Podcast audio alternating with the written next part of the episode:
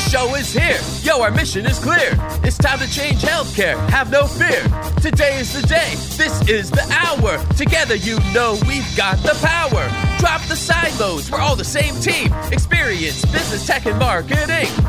Can anyone be satisfied with the way things have always been? Yeah, we've tried. So join us now. Join the revolution. Consumer first health is the evolution. Status quo, more like status no. Yeah, this is the healthcare rap. Y'all, come on, let's go. New choices, new platforms, new care models. In the healthcare of tomorrow, consumers win. But who will design it? What will it look like? And how long will it take? We're here to answer those questions with some provocative thinking about how to create the healthcare that people actually want. Ready to roll up your sleeves, look at the world a little differently, and explore the frontiers of consumer health together? Join us. This is the Healthcare Rap. Welcome back. I'm your host, Jared Johnson, ready to explore the consumer side of disruption. Here's what's going to go down today. We have the flavor of the week about a recent tweet chat on the topic of whether healthcare has become a consumer industry. How do we, as people, engage with the various entities in our healthcare journeys, and what's coming next when it comes to addressing consumers' needs? I'll talk about that. Then we welcome back Ben Dillon to guide us through Geonetric's latest consumer health research. Geonetric recently conducted a report about the preferences and perceptions of health consumers related to their use of technology throughout their journey. You'll want to hear Ben's takeaways from the research, what he would do as a marketing leader, and where he expects consumer transformation is headed in the next 24 months. It's time to dive right in. Are you ready? Let's go.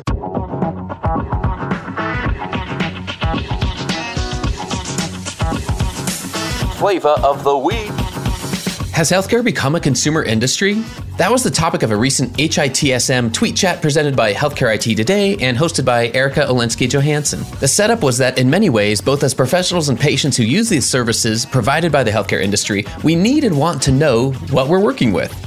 We want and need to know how to orient ourselves in the highly complex economy that demands more financial attention year after year. We want and need to know how to engage with the organizations that identify as providers, insurers, and others. We want and need to know who we are patients, consumers, or something else? There were three exchanges during the chat that stood out to me. The first question had to do with whether patients are consumers or are consumers patients. Erica had a great comment. She said, It helps to validate the experience of patients as having economic influence, but I think it's also important to not oversimplify the experience of healthcare as a consumer experience. Our experience as patients typically is vulnerable, even if it is empowering. It's important we do not just view patients as consumers without acknowledging that vulnerability. Now, I thought that was a great comment the fact that every encounter is deeply personal and affects lives can get lost in the words consumer or consumerism, which seems to imply the transactional parts of the experience. Later, we were asked to give examples of companies, organizations, and thought leaders that are doing innovative work with consumers in mind. I pointed to several of our recent guests here on the podcast from Village MD, ChenMed, Geisinger, NICE, and others.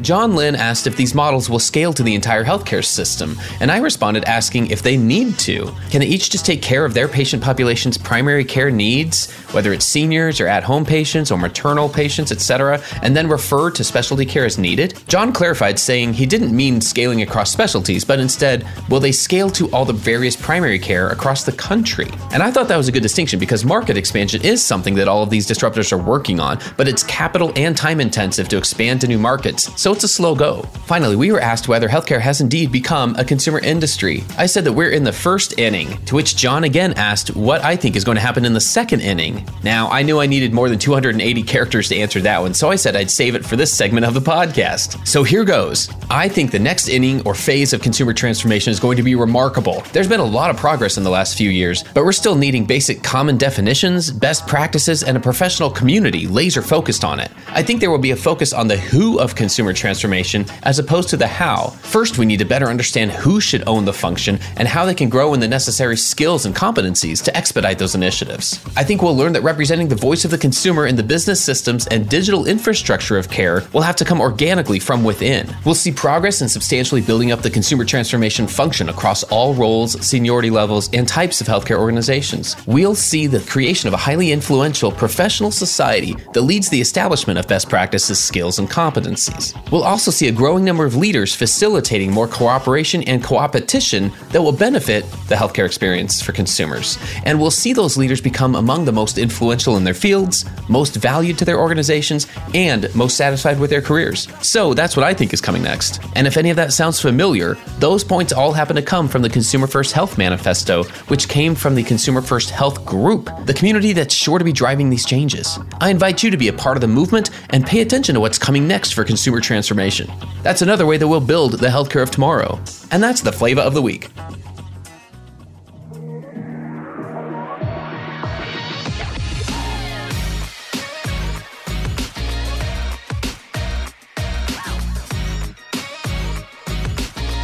The flow, the flow, the flow. All right, everyone, let's get into the flow. Give it up once again for the one, the only Ben Dillon. Ben's in the house with us. He's the Chief Strategy Officer at Geonetric. Ben, welcome to the Healthcare Rap. It's great to be here. It's great to be here. Ben, if anyone was there at all in Miami and they saw you get inducted into the Healthcare Internet Hall of Fame, it was just kind of a cool thing, I gotta say. Not everyone can lead in their bio and mention that part, but I want to congratulate you first off and, and just tell like tell us what that was like. Thanks so much. Yeah, I uh, I was one of the inaugural judges for the awards. I know that there's a big process within that, and, and honestly, I had no expectation that that was that was coming. I was really really thrilled to be to be recognized, and and I think it, it's if you're not familiar with the program. I think it's a great way for us to continue to recognize the individuals and the organizations that have been involved within our space for a long time and just you know capture that that history as we now move into something that's that's been going on for a good 20 years now. Fill us in on your bio a little bit. What else would you like our listeners to know about you? Like, what did I miss? I, I mean, I think you you caught a lot of it. Uh, certainly, I've had the the pleasure of being with Geonetric now for I guess 23 years now in, in a lot of different roles there and, and been you know very privileged to, to work within that organization for a long long time and I've had lots of other industry outreach uh, I was on the SHSMD board for a long long time including uh, having been SHSMD president I'm on the e-healthcare strategy and trends editorial advisory board I think it's important that all throughout that we're we're giving back to the industry and we're helping to support the organizations that that bring us together and help level all of us up. And I've, again, I've been really fortunate to have some great opportunities to do that and, and continue to do that things are changing so much. I wonder if you could give us like a state of the state. Like, what are healthcare organizations doing well when it comes to any side of the healthcare experience that relates to consumers? And then where do they still face challenges? Well, you know, it's certainly been a really interesting couple of years as as we think about all of this stuff. You know, it's almost it's still required, I think, to mention the pandemic a couple times during any any conversation. But you know, I do think that the pandemic was something of a watershed moment for all this stuff. If we think about what we were talking about in 2019, you kind of pre-pandemic, we were really focused on all this disruption coming in from the outside, but I think a lot of organizations weren't quite sure what to, what to do with that, right? You know, Walmart's coming in, CVS is growing this, there's this startup or that startup happening out there. And they, they saw the competition and they were concerned about the competition, but I think it was, it was hard for them to wrap their head around where, where do we go with that? And then, you know, during the pandemic, I think the biggest shift that we saw was just consumers' expectations for how they can interact with with brands, I guess, you know, digitally speaking, really exploding, right? You know, I, you know, I think about today, right? When I when I order a pizza, I won't order pizza from a place where I can't, you know, watch my pizza all throughout the process, right? You know, is it, is it made? Is it in the oven yet? Is it in a box yet? Is it in a car yet? I track the car right to my house. And that's become my expectation for something as simple as pizza. And then, you know, I go to the doctor and I might have to wait an hour because they're backed up and I had no way to see that, no way to, to know that that was going to be an issue. And, and so these gaps that we have between where consumers are and they're thinking about these things and where we're at as an industry are, are absolutely huge. And so, you know, we've been watching for a long time what is going on in, in healthcare. This year we did this consumer survey, but traditionally what we've done is a survey of the industry and uh, and we do have you know last year's report out on our, our website and and you can get at that as well. But we know from that survey what we as an industry think we're doing well right? We you know we know we're really good at telling our story. Personally i think maybe we talk about ourselves a little too much in telling our story but you know we're good at, at telling telling our story of our organizations. We're good at sharing high quality, fact based information about diseases and conditions. You know, and I, I think we're, we're good at reaching out and engaging with consumers through things like email and social media. I think the places that we where we need to be leveling up, and I think organizations are focused on leveling up. Uh, there's there's really two where I see a lot of focus right now, and I think the first is just the ability to do transactions. And I know that people kind of cringe a little bit, you know, transactions maybe isn't the, the, the funny, you know, sexy way of putting that, but we need to let consumers actually be able to do things with our health systems or our, our healthcare organizations digitally, right? It's great if we can present ourselves out there that people can learn about you know things that they can find out where they can get care and things like that but they need to be able to actually do things and, and not have to pick up the phone or show up at the organization in order already to do that stuff. So we did take some big steps forward with that during the pandemic. And I think, you know, particularly that telehealth was, was the thing we all focused a lot on. But, you know, even with that, you know, kind of step forward that we took, and the industry has kind of stepped back a little bit, but, you know, there's certainly more telehealth than I think anyone envisioned five years ago that we'd be taking on today. Uh, but we still can't schedule appointments or procedures for most healthcare organizations without getting a human scheduler involved, right? You know, at least not kind of across the board. There may be places where we can do that. You know, basically the things that airlines have been doing for 15 or 20 years online are still largely beyond what we can do in healthcare. So we, we need to get there. Like, and, and I think, I think our ability to get there and really provide an experience where people can do more of those interactions digitally is going to be really important for how we present things as we go forward. I think that maybe that leads into the second area, which is just user experience, right? User experience in the digital realm. And I think, I think this is a big part of where a lot of those new competitors that we were concerned about in 2019. And now that we're mostly focusing on what's after the pandemic, we, you know, we, we're concerned about now, right? They allow people to do more digitally. They are better at pricing transparency. They're better at, at the in person experience in, in, many cases as well. When we can get there from a you know, more traditional player perspective, that's really going to help us to continue to be competitive, to be relevant, you know, over the next several years. I think personalization technologies are really just starting to get serious use in healthcare. Uh, and I think they have the potential to, to change things in a big way. I mean, to be fair, there's a lot of tools that many healthcare organizations already have that they're just not maximizing the use of, right? I think there's a lot of CRM systems out there. Organizations are using 20% of the capabilities of it. I think there's a lot of marketing automation tools out there where it maybe came bundled with that CRM or, or someone bought it for a specific set of use cases. There are lots and lots of other things they can do that they're not doing there. So I think, you know, this is going to be the next couple of years, I guess, are going to be the, the years of user experience, I think, in, in the digital realm and really looking at how we go from the place we are to creating some engaging experiences with consumers that are competitive differentiators instead of just good enough. I'm looking forward to fast forwarding these next couple years and getting to that point, like as soon as we can. And having talked about this as a competitive difference, like you were just saying, that's not the common language right now. And it's interesting to me. I love, like, pizza was the perfect example, right? On the transactional side.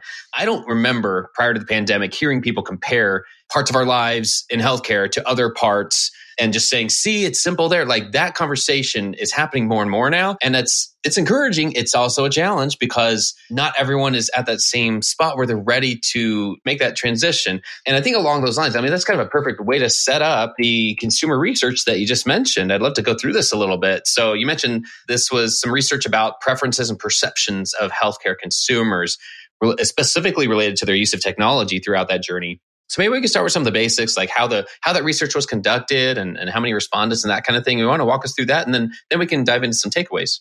Absolutely. As I mentioned, we've traditionally done a survey asking people who work in health systems and, and agencies and vendors and, and folks like that, kind of what they see as important in in this digital realm. And this year we took a step back and we looked at these big trends that I've already talked about a little bit, right? More competition. We saw some evidence that there's been uh, some degradation in, in patient loyalty, just all the changes that came through the pandemic itself. And and saying, you know what, we're hearing a lot at the conferences, you know, all these other places where we're engaging with other folks. We're hearing from the health systems kind of what they see as the priorities and where they see this stuff going. We we heard from a lot of agencies and vendors and, and honestly folks like us giving their thoughts on where this stuff was going. What we weren't hearing enough about was what is the consumer perspective on this stuff. And so we wanted to close that gap to a large extent right? So we did an online survey, as one does. In the end, we had 601 responses in that final data, and we, we were looking at the consumer perspective. We walked them through a typical consumer healthcare journey. And at each stage, we asked them how they want to engage with the healthcare system. And we mean that in the broadest possible sense. Uh, and then we took some of those stages and jumped in and dug in some more detail about how consumers are making decisions about their care, why they're leaving current providers to go elsewhere. We wanted a, sense, you know, really from a trust perspective, how they saw kind of their, their local care options, the traditional care options that they've been working with in the past, and how that compares to some of these new players that we're, we're looking at and we've been concerned about as an industry. And and honestly are they're back on their their pathway and their their growth trajectories now after the pandemic as well. You want to talk us through some of these the key takeaways? Let's just dive in. Sure. First and foremost, we always try to look at diff- different segments of the audience, and we do that when we're we've done our industry survey. We certainly did that here. It's it's really important to realize that we can look at the universe of health consumers as a unit, but but they're not all the same. And so we did start by putting a bunch of questions in there to try and see where behavior might be different around some things that we could grab onto and define. And we did see some real variation around things like like age groups, maybe not surprisingly. But even more than that, the thing that we kind of grabbed onto in a big way was people's propensity to adopt new technology, right? We have early tech adopters, and we look at how they behave. And early tech adopters are very, very different in the way they engage with all this stuff than late tech adopters.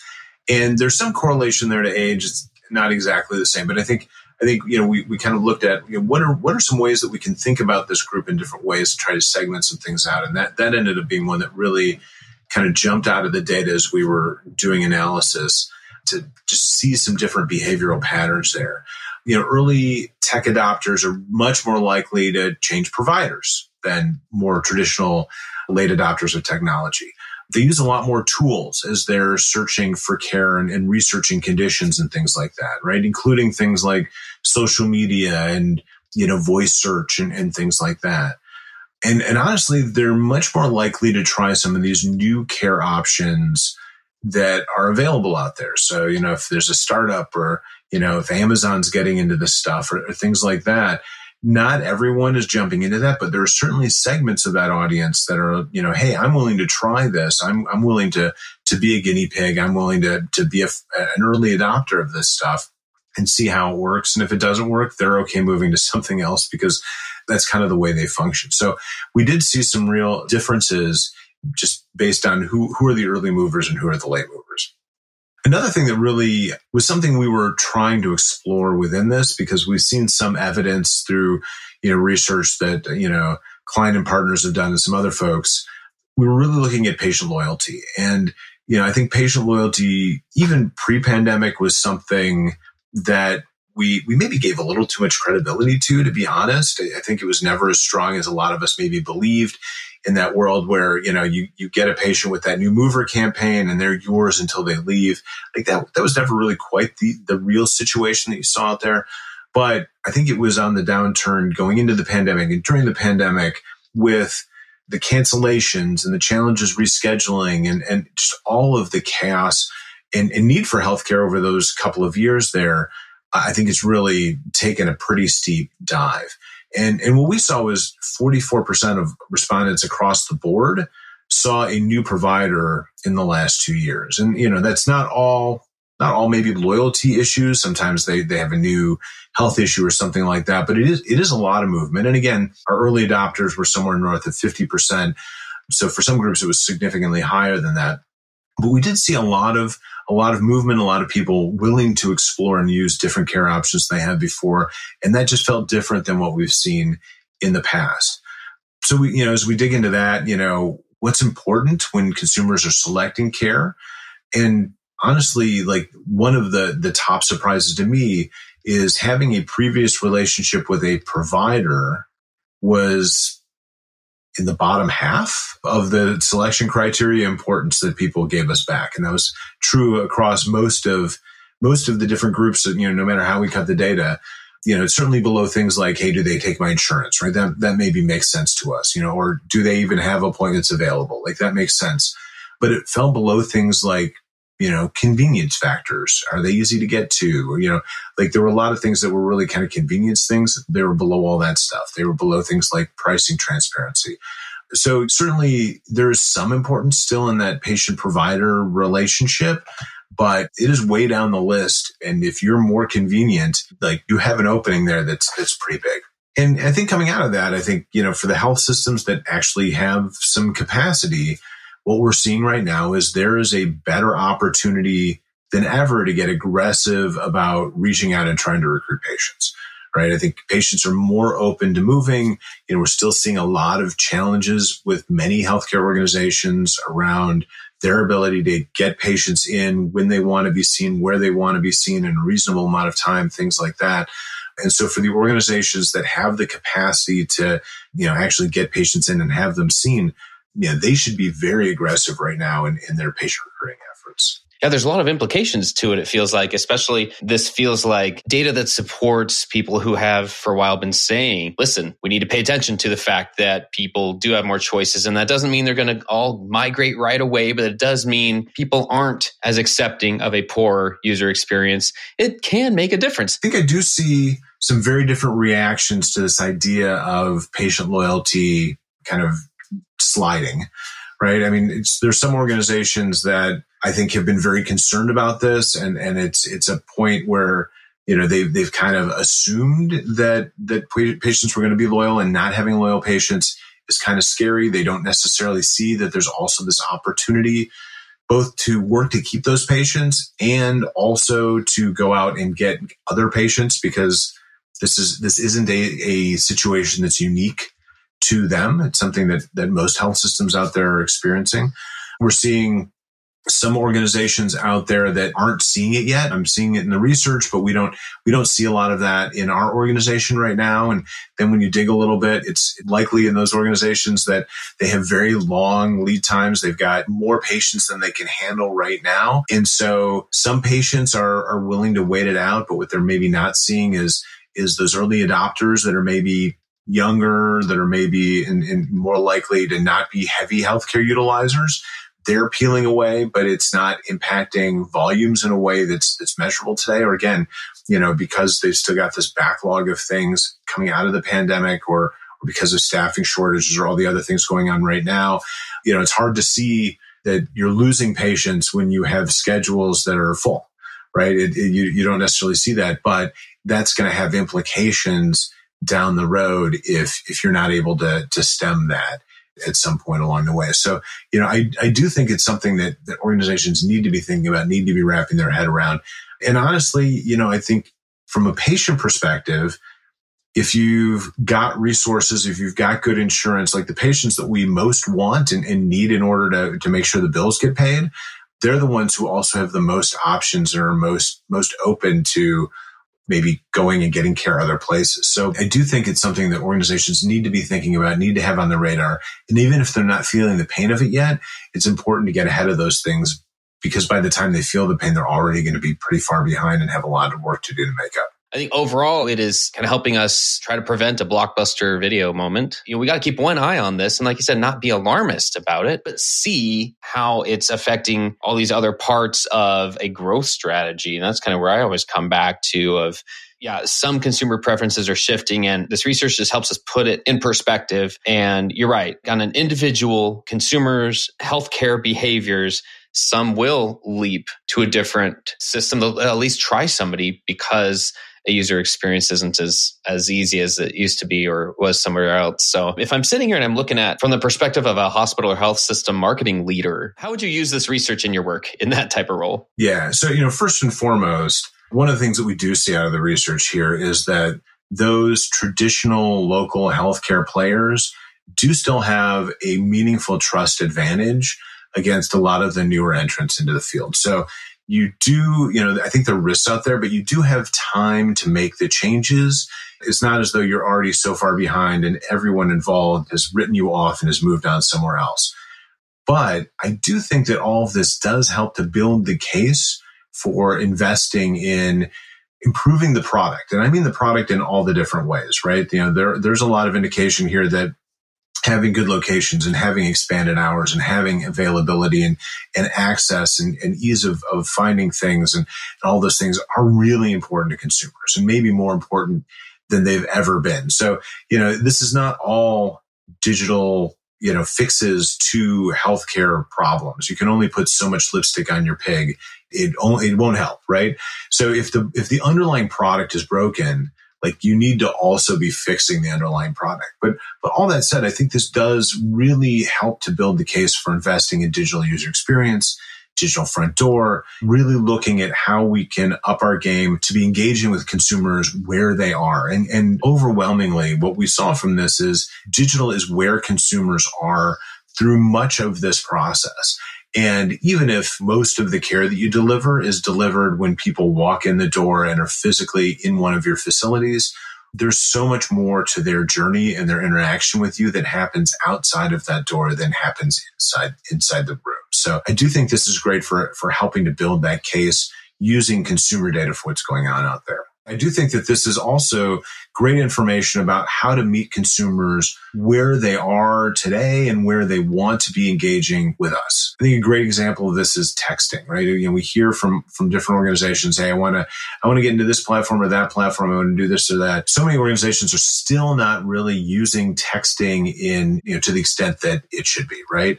The killer app here obviously is appointment reminders. Overwhelmingly, this is the way people want to get them, that it is the preferred way to do that. But I, you know, see organizations struggling with like, what else should we do with texting and messaging? And honestly, the other thing consumers really want to do with this is they want to be able to ask questions of their doctor or their health system between visits without having to pick up the phone. Everything else they're doing when they don't need an answer right this moment, they're doing that stuff with texting. That asynchronous messaging thing is ingrained in all our lives. We would like to be able to ask our doctor questions using this technology as well. And, and we don't see a lot of health systems supporting that in, in quite that way, or you need to use like a really proprietary system like MyChart or something like that in order to do those things and it, it, I don't think it's quite getting to where consumers would like that kind of stuff to be. The other thing that I think is a, a great takeaway from this research is just understanding those gaps between where consumers' expectations are right now and where your organization is today, right? So we look down that list of what's important to consumers when they're selecting care. And again, if, if you don't have any availability and you have bad locations, like those are things that just fundamentally need to be fixed. But for a lot of organizations, bringing a lot of the information that's the most important things around which consumers would like to make choices to the forefront has been really tough. Pricing transparency, super important to consumers. This is something that the CVSs and Walmarts of the world are really good at. They are good at, at, at those pieces of things, letting you know exactly what this is going to cost you out of pocket as you go in. And, and health systems today, for the most part, not not very good, even when we're talking about that same range of services in, in many cases. If consumers are, are looking at, at convenience or or even the number one item was, do you take my insurance kinds of questions? Right now, it's really hard in a lot of organizations to search for, I want to only see doctors that take my insurance, right? That's just something where, where the data has been a challenge and we haven't prioritized going and getting that data cleaned up and maintaining it over time. I'm yet to see a provider directory that lets me search for doctors that have appointment availability next week. It's just not something that we, we offer in a lot of cases today. And it's pretty challenging given some of the technology environments and the openness of some of the systems behind things and things. We need to get there. Like that's going to be table stakes going forward before we know it here. And so we need to be able to get to places where those thing, kinds of things are available and, and we can we can see more of that the data like helps to guide places where where we can see those gaps more clearly and start to target them what kind of progress do you hope we can see with consumer health? So you talk about a lot of the different trends, a lot of the very tactical pieces of that. I loved you focusing on scheduling because there is still so much work to be done there and it is not easy or else we would have gotten there already. So there's one piece, but what kind of progress do you personally hope that we can see with consumer health in say the next 24 months? You and I go to a lot more healthcare conferences than I think the the average person in provider organization out there. And so we see a lot of these stories and you dig and, and there it's a pilot initiative or it's you know it's one organization or it, you know there's so many things that i think are really exciting that are happening out there but they're happening at the bleeding edge still appointment scheduling that whole nut to crack like we need to make progress and we see you know a handful of organizations that are getting beyond the most basic, the simplest scenarios. I think really comprehensive solutions there are going to be game changing. I think personalization of the digital experience and, and across the web and apps and other things, I think like that, you know, getting that out of those those niche scenarios with a small number of, of bleeding edge organizations to make that something that many, many healthcare organizations are really taking advantage of in a bigger way is going to be huge. I do think that we over the next 24 months are going to start to see hopefully pretty fundamental shift to what digital engagement and what those digital experiences fundamentally look like. And I, I, sort of draw this, this parallel, right? Today, there's all kinds of information on the consumer website and it, it gives you lots of, lots of stuff upon around which you can make decisions. And then even if you can go and actually make the appointment or something like that, you click and you jump off to usually it's a walled garden kind of EMR portal solution that looks different and feels different and is kind of lightly branded to the organization, but it's an entirely different kind of experience. And the two sides of that thing don't really talk to each other. My daughter's a, a big fast fashion person. And so she'll, she'll be watching Instagram or TikTok or whatever, and we'll go through and, and, and click to see some product. And it, she's gone from this very polished, very slick Instagram experience to kind of a questionable website often. And you can send stuff. You, you can buy stuff there, but whether it's actually going to get to you or when it's going to get to you, like, you know, the experiences are very, very separate. And I feel like we're, we're kind of in that same place from a healthcare perspective right now. Like when we go to actually do something, the experiences that we have are pretty clunky and, and don't align very well and things like that. So I do think at some point we, we're going to break out of this. Like there's some things that happen in the portal and some things that happen out of the portal realm to an, an experience where uh, that general web experience starts to have a logged in component to it and, and kind of the walls between those things get very much blurred. I think we're going to see progress similar to what we saw in travel.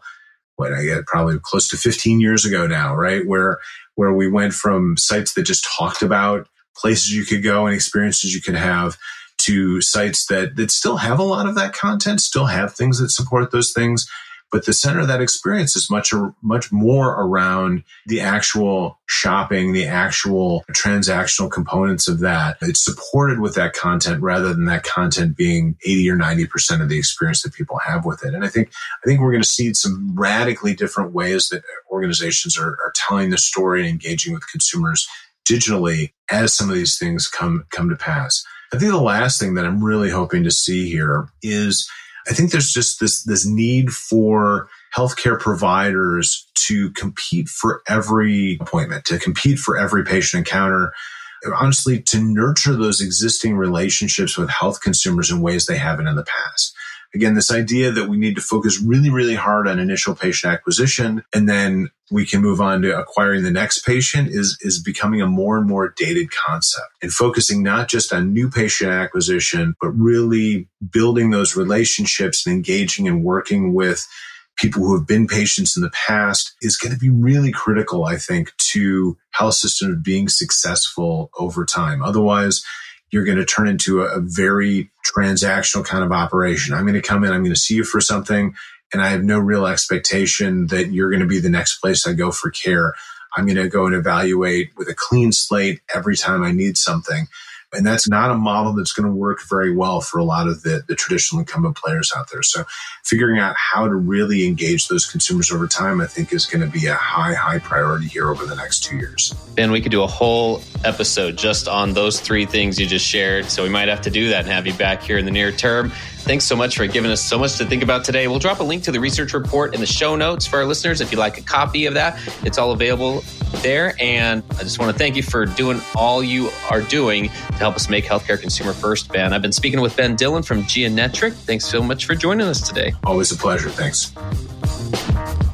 Thanks for tuning in. If you like what you heard, please spread the word. Tell your colleagues to tune in for all the awesomeness, then leave a review on Apple, Spotify, or wherever you listen. This show is produced by Shift Forward Health, the channel for changemakers. Subscribe to Shift Forward Health on your favorite podcast app, and you'll be subscribed to our entire library of shows. See our full lineup at shiftforwardhealth.com. One subscription, all the podcasts you need, and it's all for free. And remember, we might have a lot of work to do in healthcare, but we'll get there faster together. Thanks again.